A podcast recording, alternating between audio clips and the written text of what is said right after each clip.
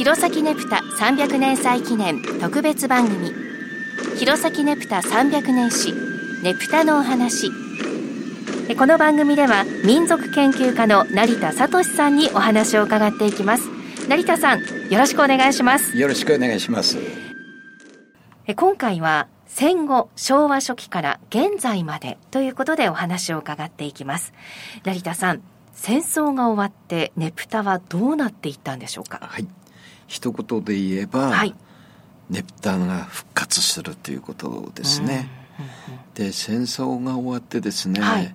もう非常に食べるものにもね事欠くような生活になるわけですよ。はい、でさすがに20年に戦争が終わった時はねぷたは無 あの無理だったんですけれども、はい、次の年すぐねぷたは復活する。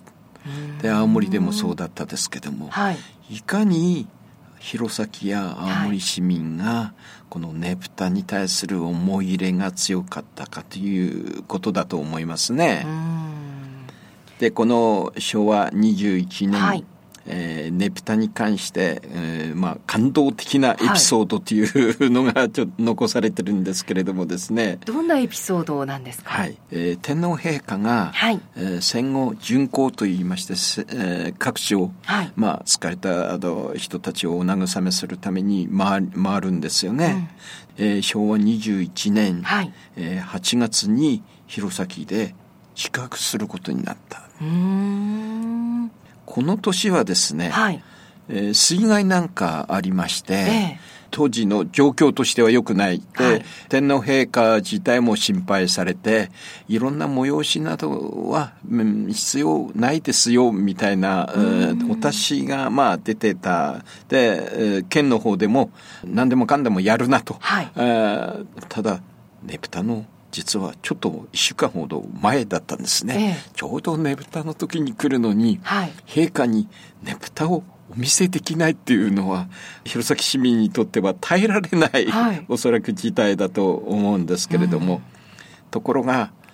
ダメだと言われていながら、はい、出るんですね作った。作って出した。えもうねぷたはおそらくもう1週間前ですからだいぶもうできてるのがかなりある、はい、で数がたくさんは出せないだろう、はい、であのそれを仕組んだ連中は、えー、2台だけ、はい、一つは組ねぷた、はい、東から。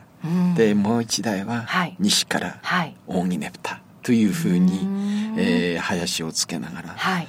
たら天皇陛下はですね、はい、宿泊の、えー、建物の窓を開いて、はい、どうも見ていただけるようだということで陸奥新報ですはですね、はい、えー、その場面を実にこう感動的に。